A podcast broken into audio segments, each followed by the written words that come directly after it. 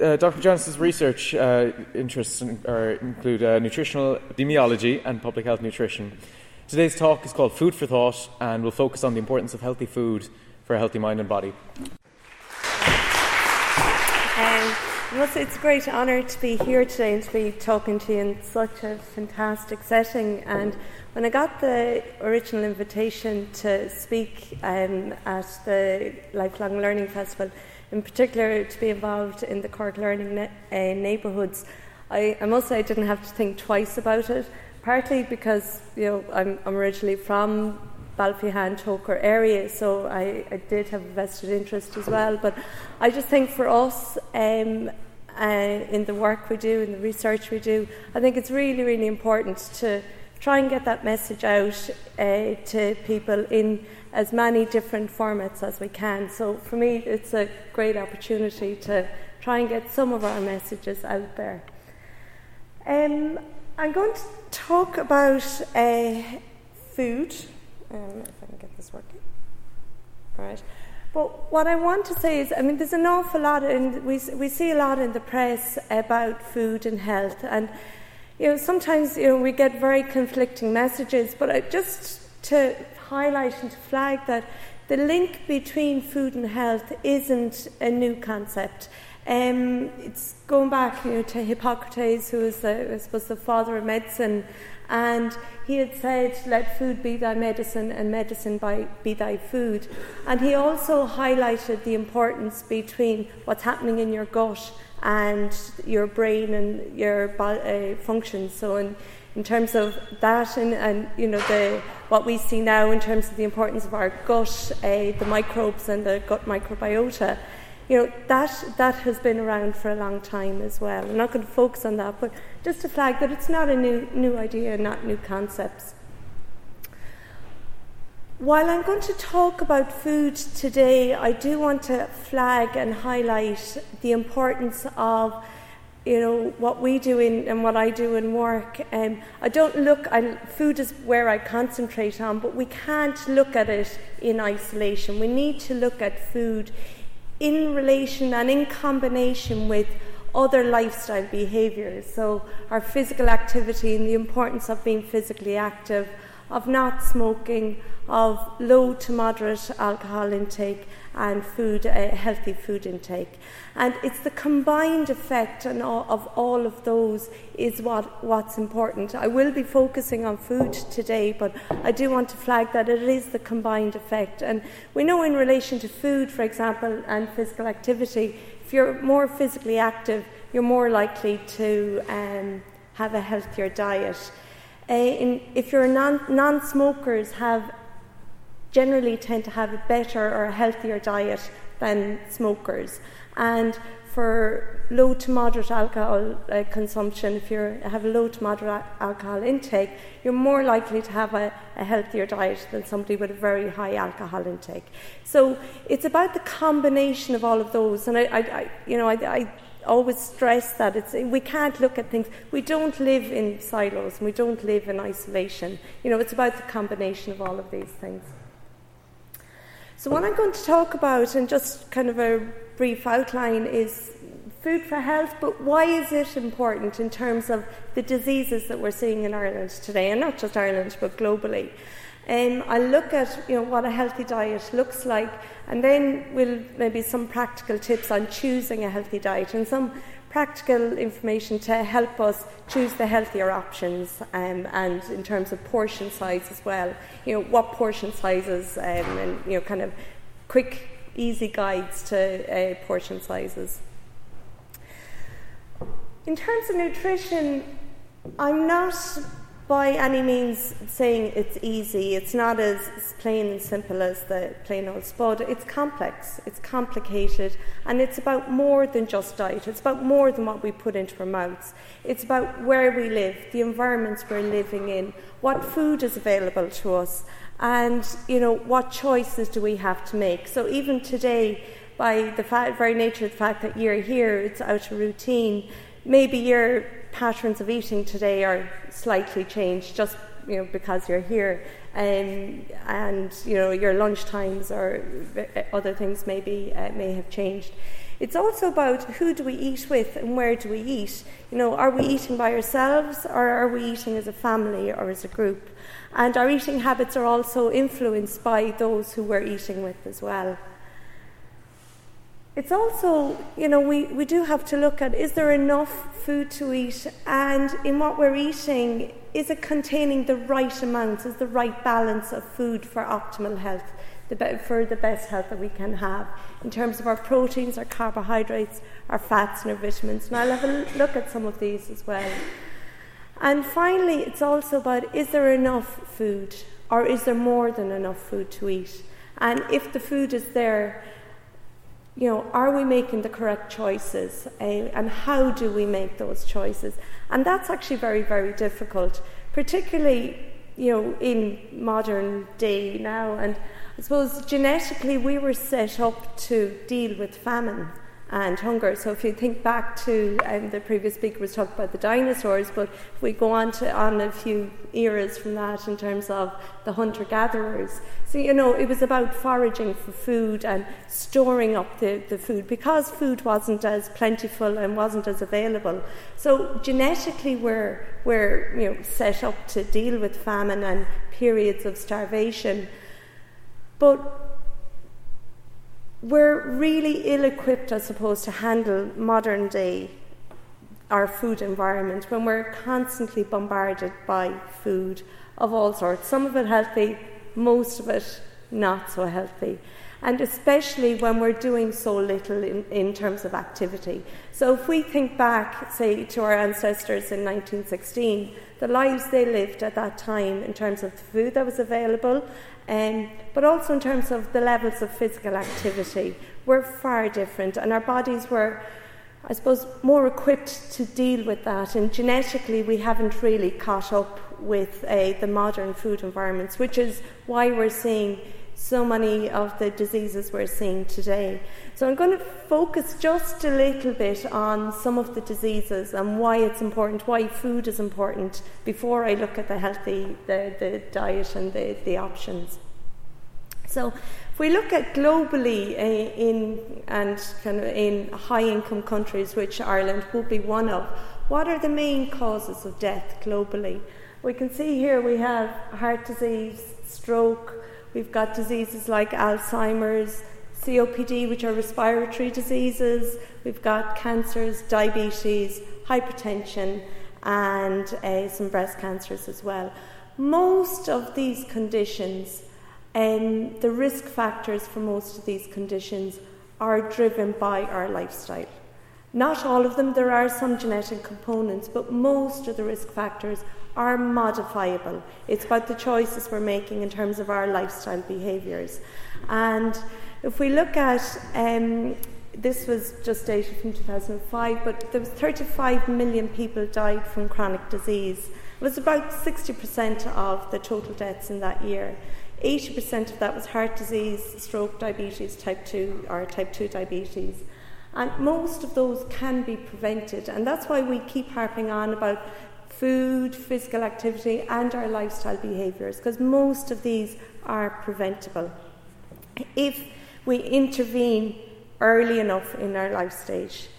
Um, these are some of the main risk factors. So, the main causes of some of the, the, the main diseases, the, man, the chronic diseases that we see uh, nowadays. So, these are 19, and of these 19, nine of them are diet related of the main risk factors. So that's why, you know, sometimes we, I suppose, we get a bit complacent or a bit blasé, oh, they're talking about food and health again. But this is why we keep talking about food and health, and this is why we highlight the importance of that link and, you know, the importance of healthy food and healthy nutrition from early life, from, you know, before the baby is born, right through our toddler years especially in our school years and in that period between the you know the um, primary school to secondary school and that leap. So that's why it's important.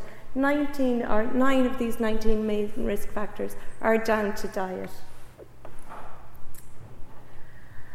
When we look at chronic diseases, so this is these are the the patterns of diseases um, between 1984 and this is 2006. But the top one here, and we can see, is a kind of circulatory diseases and uh, cardiovascular diseases. And we have seen that the rates of these have fallen, which is a good news story. Much of that fall has been due, due to medical intervention, but some of it has been to, due to improved lifestyles as well. Um, However, if we keep going the way we're going in terms of our current uh, patterns of food consumption and physical activity, we are at risk of kind of starting to reverse some of these trends. So some of the cardiovascular trends have come down. Um, I look at the, the, the, I suppose, the profile of our population, but while cardiovascular diseases are coming down, some other diseases are increasing. So this is looking at dementia. From 2001, and this is projected up to 2046. So we can see, you know, the projections for dementia and Alzheimer's and those types of cognitive conditions are are um, projected to increase. And why is that? If we look at our population, they're changing population. So this was the structure of the Irish population in 1989, and we can see it's kind of pretty much like a pyramid. Up at the top, you know, we had very few older people, and down the bottom, we a lot. We were a lot younger. But going forward and what's projected into 2041 is, you know, our population, we're living longer. And, you know, so we're living longer, there's a lot more older people, which is great and which is fantastic. But we need to not just live longer, we not just have quantity of years, we need to look at quality of years. So from early on, we need to look at our lifestyle behaviours and see how can we add quality to those years that we're living longer.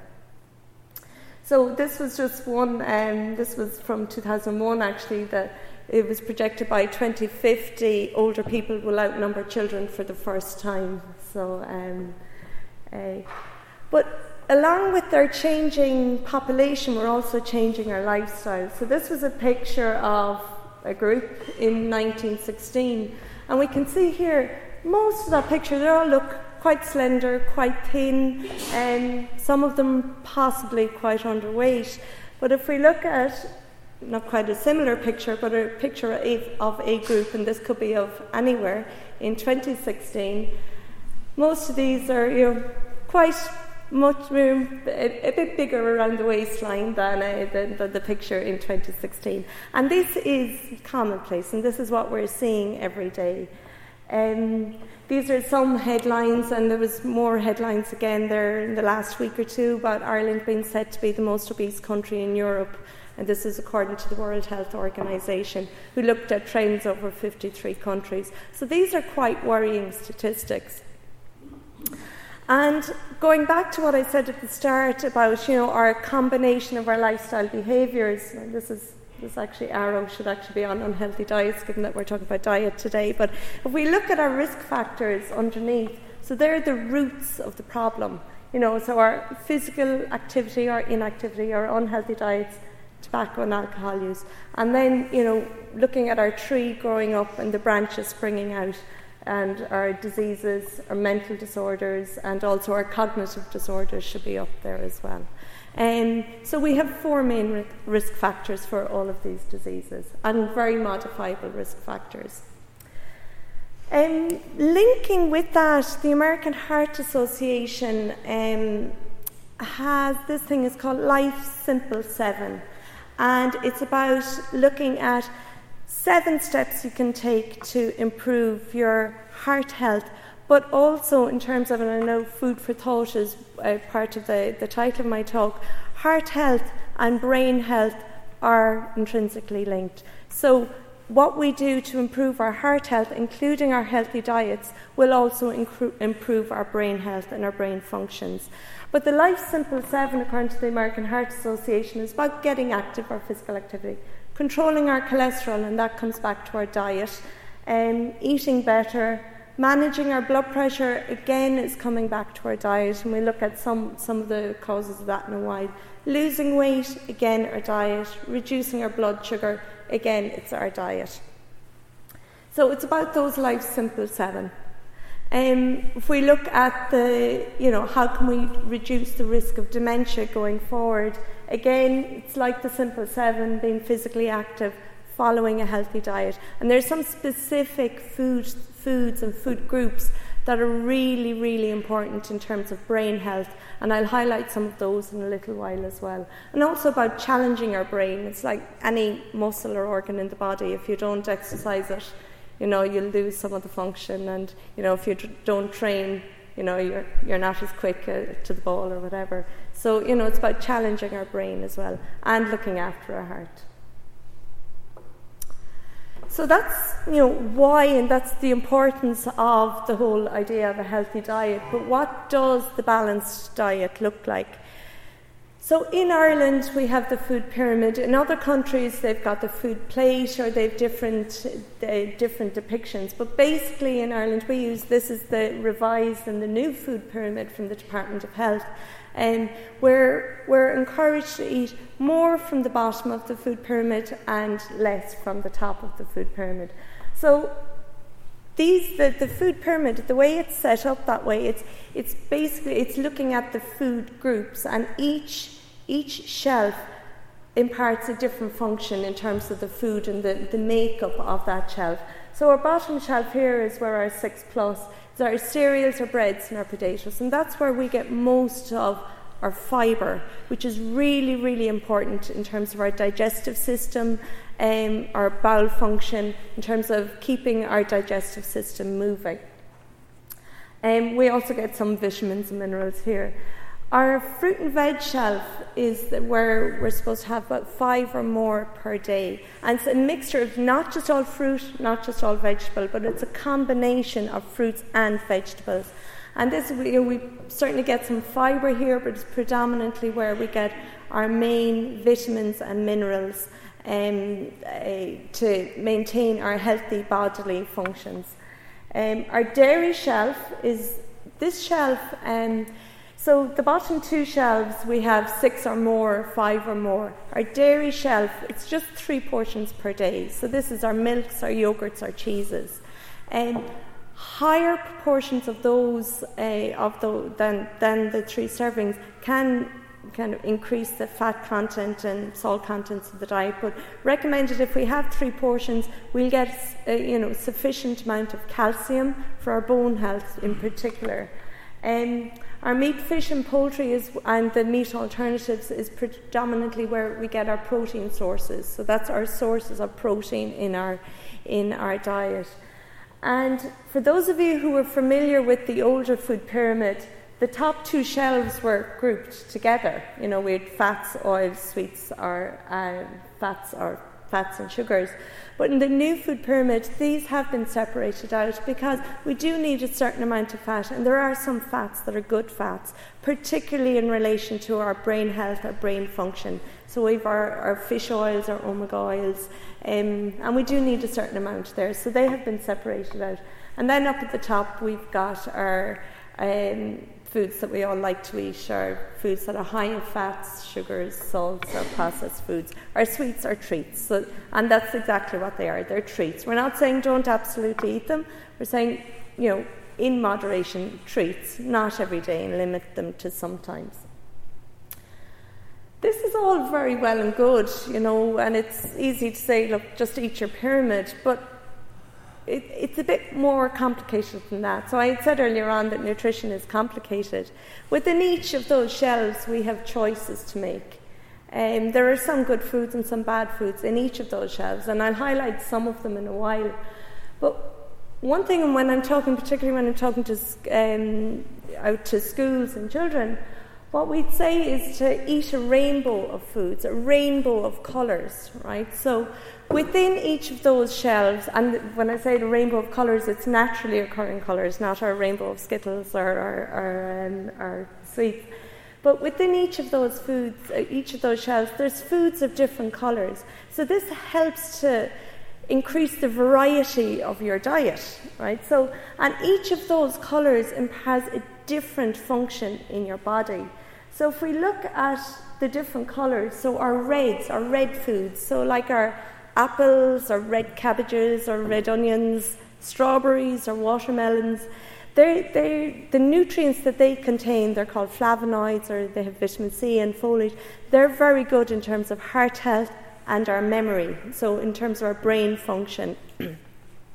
our yellow foods, or yellow and orangey foods, are really good again for our healthy eyes. So we've all, you know, in terms of when we were growing up, carrots, and we've heard the saying, you never see a rabbit with glasses. And in terms of the importance of carrots and, you know, uh, carrots and um, eyesight, you know, it's, it's the beta carotene in, that, in the carrots is really, really good for your eyesight and your eye health.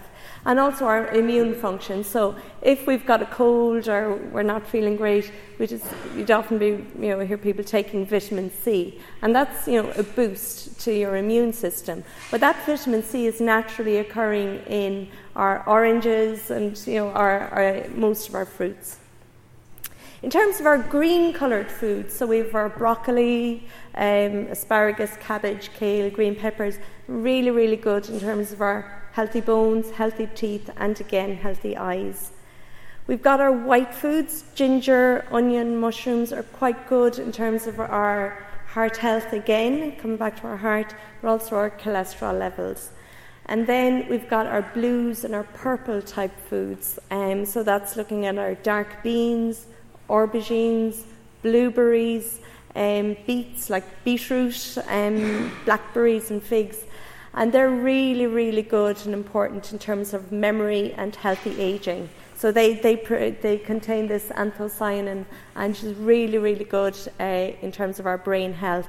Um, what I don't have here in terms of brain health is our oils, our fish oils. So um, uh, you know, particularly oily fishes like salmon and mackerel. They're really, really good in terms of brain health because of the oils that they, they, um, that, that they contain.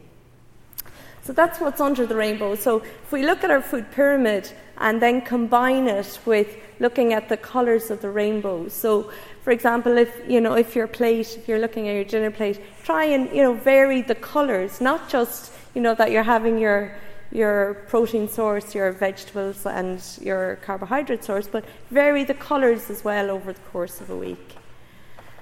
Um, so, what are we eating in Ireland? Um, we're pretty much eating an inverted pyramid. We're eating way too much from the top and not enough foods from the bottom of the food pyramid. I'm going to focus on two particular nutrients or dietary components. I'm going to have a quick look at sugar and I'm going to have a look at salt because they're two that we see in the news quite regularly. And I look at you know what we can do within our diet to reduce both sugars and salts. So this was a quote from Adam Smith in 1776, um, who, ha- who said that sugar, rum, and tobaccos were commodities which are nowhere necessities of life. Um, so you know this was highlighted back in 1776, and it's still the exact same today. So, if we look at sugar, and again, coming back to the, what I started with, nutrition isn't easy, it is complicated. There are some good sugars and there are some bad sugars. So, we have naturally occurring sugars in our fruits and our milk, um, in our vegetables. And these are good sugars, and, and these are the foods that we get our vitamins or minerals, and they give us very few calories. On the other hand, in terms of the added sugars, which what we're, we're seeing a lot in the news about recently, uh, these are uh, sugars that are added to foods to make them sweet, to make them palatable. And these are the sugars that are contributing to our diabetes, our obesity, and our heart disease levels. Um, so it's recommended that we have no more than about four grams of sugar per day. And that's actually quite hard because most of the foods, and it's similarly when I talk about salt in a while, we don't know how much sugar, uh, how much salt we're eating in a lot of cases because it's added at manufacturer level. So it's about, you know, being aware of what, sh- what foods and trying to make the healthier choices within the foods that we have to reduce our sugar intakes and our salt intakes. And these are just some uh, some of the news clippings from this one is from the Echo, I think, um, just in relation to a study that we did here in Cork, where we went to uh, 23 schools, primary schools, looking at third and fourth class children, and we saw, you know, very, very big in, intake, sugar intakes in, in those children. We also, from that study, and we looked at sugary drinks, and you know, we saw a direct association between high consumption of sugary drinks and obesity in the children. And so we, we did see that, and we know that, uh, and that's that's not just here in Ireland, that's not just here in Cork, that's across the board. But also in relation to sugar intake, so we see a lot in relation to obesity and those types of diseases, but it's also in relation to tooth decay and teeth and oral health as well. It's a significant, um, a significant contributing factor. So if we look at sugar and we go back to our food pyramid and look, you know, what foods on the bottom shelf of this uh, pyramid might be hidden in sugar. And if we look at our breakfast cereals, so breakfast is one of the most important meals of the day, but not all breakfast cereals are equal. Um, so it's really, really important to check the food labels on our breakfast cereals. And the best breakfast cereals we can have are porridge and our healthy or our whole grain high fibre breakfast cereals. Um, porridge would be the best and is very good in terms of our cholesterol level. If we need to sweeten it, you know, maybe adding some of our blueberries, which you know, combining those fruits as well. Um, but really, you know, check the, bre- the labels on the breakfast cereals and try and avoid where possible or limit, you know, as a treat uh, for the sugary breakfast cereals to you know the, the sugar coated, chocolate coated, honey coated breakfast cereals. Really, really, you know, they should be a treat as opposed to the norm every day. If we look at our fruit and vegetable shelf and you know what hidden sugars can we see, and this is in relation to our tinned fruits and our fruit juices and our smoothies. So our tinned fruits, if you're buying tinned fruit, look select the, the fruit that's in the own juice or water, not the syrup. So the syrup is just laden in sugar. In terms of our fruit juices, um, again, most of our fruit juices have an awful lot of added sugar. So if you are buying fruit juice, you know, choose the ones that's not from concentrate or naturally natural fruit juice rather than the ones with, uh, from concentrate. Um, and is similarly with smoothies. So most of the commercially available smoothies are you know, very, very high in added sugars. In terms of our milk, cheese, and yogurt shelf um, and the hidden sugars here, our yogurts are very, very deceiving. Particularly low fat yogurts are much higher in sugar for the most part than full fat yogurts. So when they take fat out, they have to put something in to make it palatable, so it's the sugar is added in. Um, so again, look at your yogurts and look at the labels to see, you know, which some will be higher in sugars than others. Natural natural yogurts are you know the, the best option and then you can add your own fruit but you know even within different brands the, the sugar content um, uh, varies our meat beans poultry and this our protein shelf and the culprits on this shelf in terms of sugar are baked beans. So they're really, really good for us, but not too much and not too often. Again, um, so there are some low sugar varieties of, available. So if you're getting beans, you know, choose the low sugar varieties. But again, not too much and not too often. So reducing it, you know, have water or calorie-free drinks instead of the sugary options. Um, in terms of juice, just have one small glass. Limit your juice intake to one glass a day, but, and focus on the juice that's not from concentrate rather than the concentrated. Um, and you know, we, look at some simple swaps that we can make in a little while as well. Just in terms of sweeteners, many people use sweeteners and query are they safe? The ones on the market in Ireland are safe for human consumption, but there is some uh, research looking at the, some side effects from some of them. Um, so, very quickly, just moving on to salt. Um, we're recommended to have a maximum of six grams, but ideally between four and six grams per day. But as a nation, we're eating way too much, or across the board, we're e- eating much more than that. And almost 93%, almost most of the people from the last National Health and Lifestyle Survey were consuming more than those four grams per day. Um, they were Irish adults were consuming between seven and ten grams on average per day, with some some people having much more than that. Where does salt come from? Our cereals again are, are culprits, so it comes back to looking at some of our labels. Um, and breads, particularly white bread. White bread can be quite high in salt. Our meat, our fish, and our poultry our processed meats, fish, and poultry, not our, our, our fresh meats. Particularly, um, so for example, our sausages, our rashers, our chorizo, or you know those cured meats. Um, and in terms of tinned fish, so tuna and, those tinned fish, if you're buying tinned fish, choose the, the varieties that are in, you can have spring water or in oil rather than in brine, because brine is quite high in salt.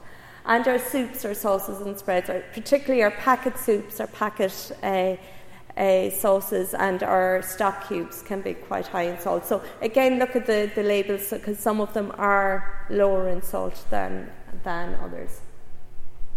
So that's in relation to adults, but what about children? So this is going back to the uh, Cork Children's Lifestyle Study, and the upper limit, recommended limit that a child should have is about five grams per day, which you know is still quite high. And up to recently, we didn't know what Irish children were eating in terms of salt intake. Um, the children's study I mentioned, if you look at this, so this is looking at the distribution of uh, salt intake in in uh, both boys and girls. So if you look here at this five grams here, the number five here so that's kind of what the upper recommended limit would be.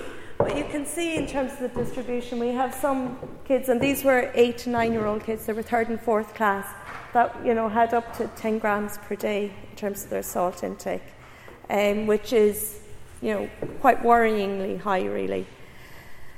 Why, why am I focusing and why am I harping on about salt? Um, we know that there's a direct association between salt and blood pressure. So if we go back to the start of my talk, I'm saying one of the you know, heart disease would be one of the, the main chronic diseases in terms of deaths. Um, and blood pressure is one, a key risk factor for heart disease and stroke. So we can see here as you know, as our blood pressure goes up, as our salt intake goes up, so too does our blood pressure. So up here would be quite high salt intake, and that's the highest level of blood pressure. So that's why it's important, and that's why we're, we do um, you know, focus on salt. And if you have hypertension, you're more likely to uh, it, it's uh, to develop heart disease and complications and stroke. Um, and going back as well, so at the start of my talk, I'd mentioned that you know our bodies are you know genetically not equipped to to deal with our modern lifestyle, and as a species, we were we evolved to retain salt because we do need a certain amount of salt to, to function, and we were primed to conserve it. But and our kidneys, you know, do a great job in terms of uh, manufacturing the salt uh, and the sodium in, in our bodies, but we're now taking in almost more, 10 times more than our, our bodies actually need. Um, so, just in terms of practicalities and salt, you know, salt isn't always on the label called salt. You know, you have sodium, you have sea salt, you have sodium chloride, potassium chloride, monosodium glutamate. They're all different words for salt, and they all have the same effect on our heart. So, some tips to lower our salt intake if we use some peppers and uh, herbs and spices instead of salt, and it can add flavour to the food. And oftentimes, when we're adding salt to food, it's masking the original flavour and masking the, the, the, the flavour of the actual food.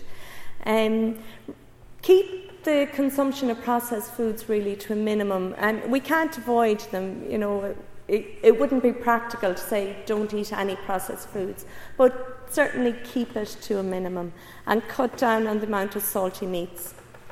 Um, how many people here would add salt to their food before they taste it?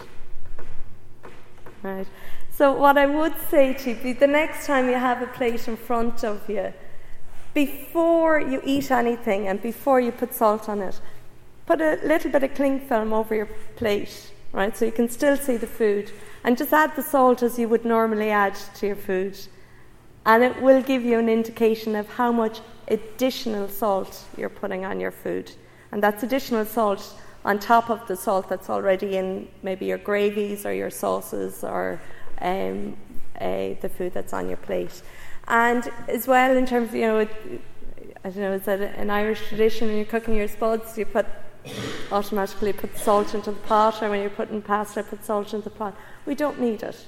We don't need it during the cooking stage, um, for the most part. And taste, taste your, taste your food.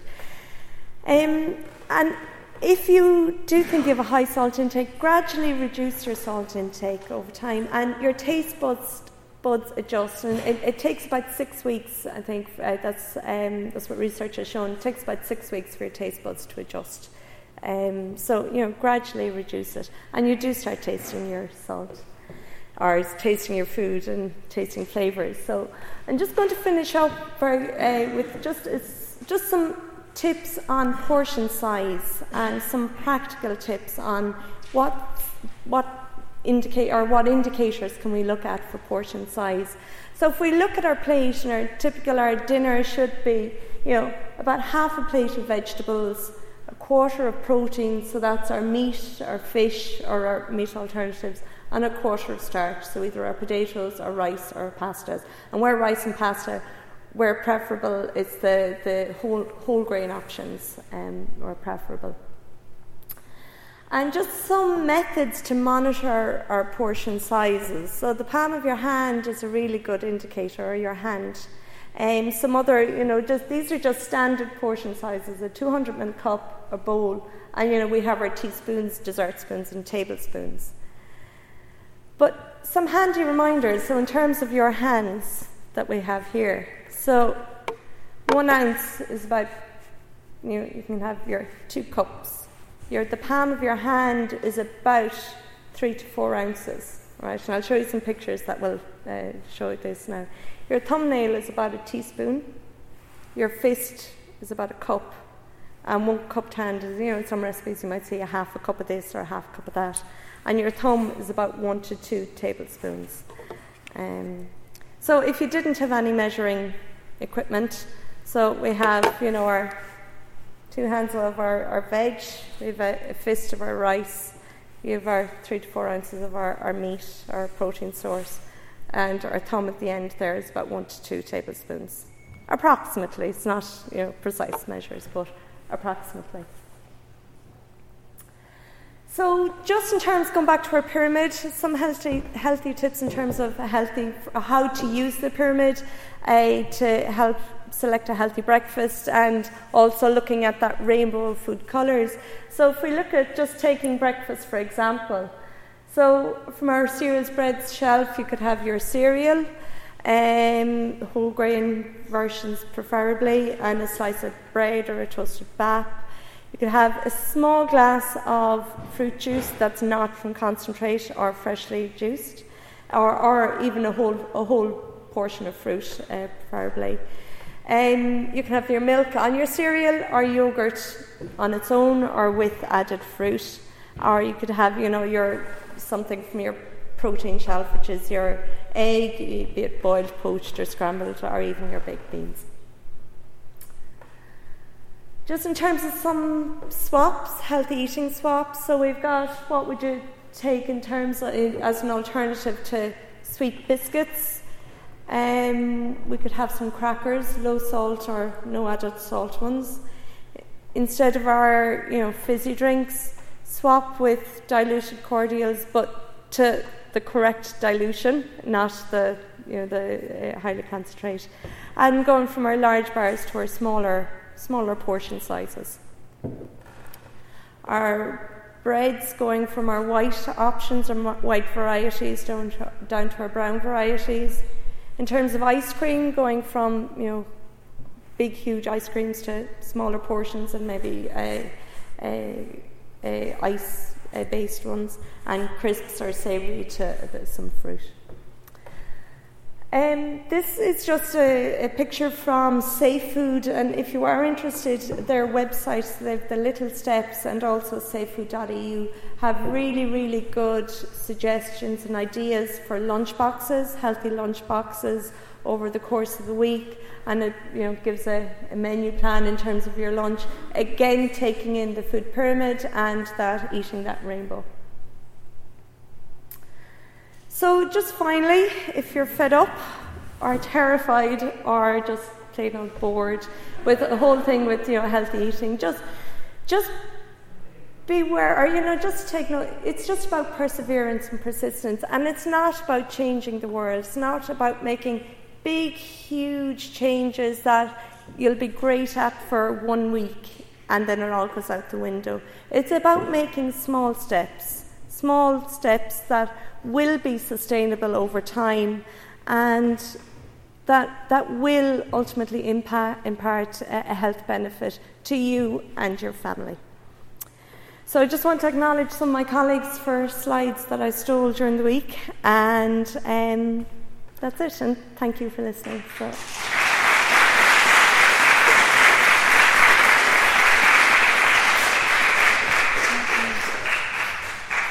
Happily take any questions, comments, suggestions, or one out the door. yeah. labelling. The Food Safety Authority of Ireland have some really, really good resources. You can download all of their leaflets on their website. And as far as I know, I think Safe Food, so that's safefood.eu, um, which are actually based down in Little Island. They have an office in Little Island and they have one in Dublin, but they actually have some really good resources um, for, for labelling as well. Uh, and FSAI, I think, is fsai.ie. I think that's their website, but if you put the Food Safety Authority of Ireland there, it's, it's uh, yeah. Yeah. Yeah. Yeah.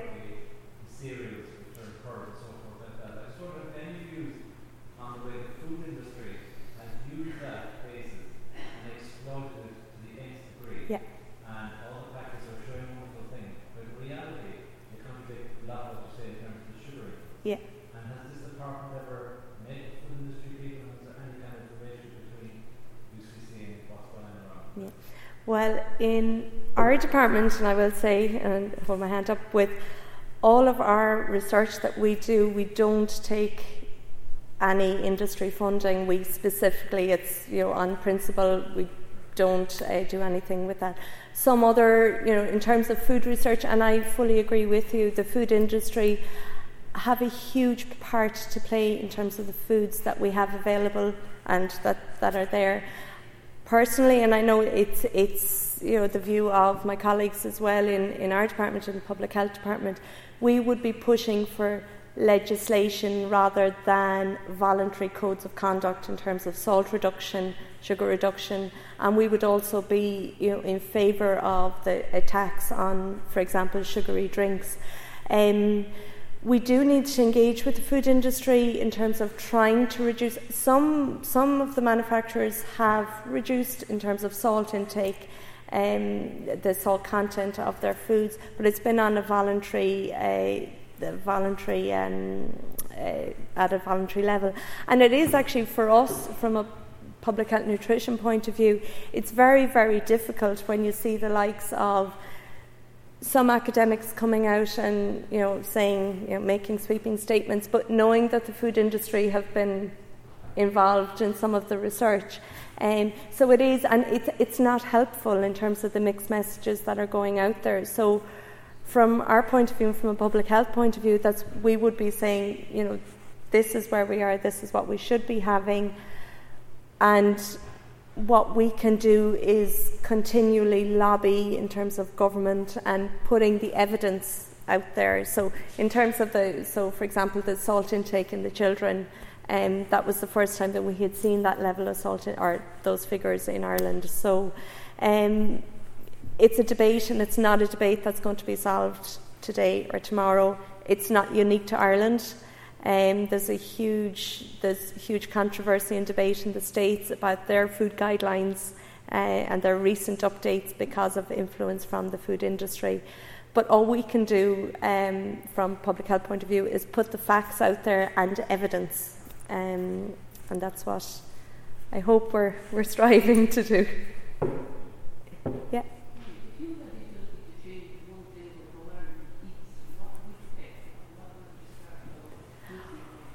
Oh, that's an interesting one. Um, what I would do, actually, I would reintroduce teaching children to cook in school. Um, when I was in fifth and sixth class in in South Pres, um, we had weekly cooking lessons, and I was cooking, you know, all sorts. I'm not quite sure how palatable they were, but at that stage, but that would be one one measure I would do. I would also look at um, portion sizes and available availability of portion sizes and marketing to food ch- uh, food marketing to children.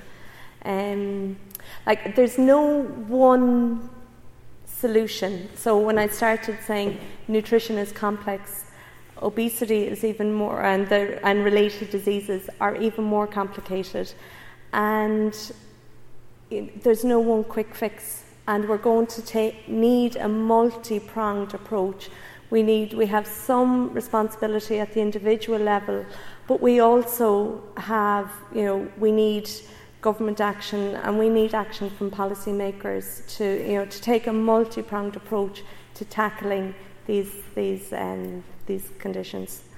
Um, so there's no one easy fix, but what I think would be beneficial would be where you know to reintroduce cooking in schools. You know, teach.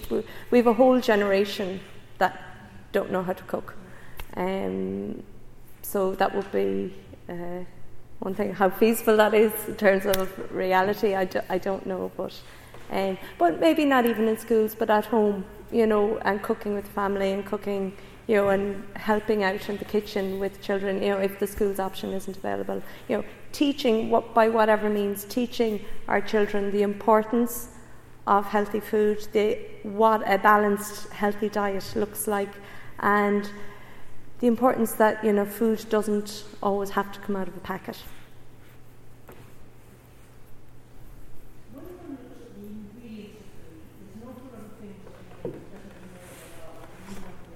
Yeah.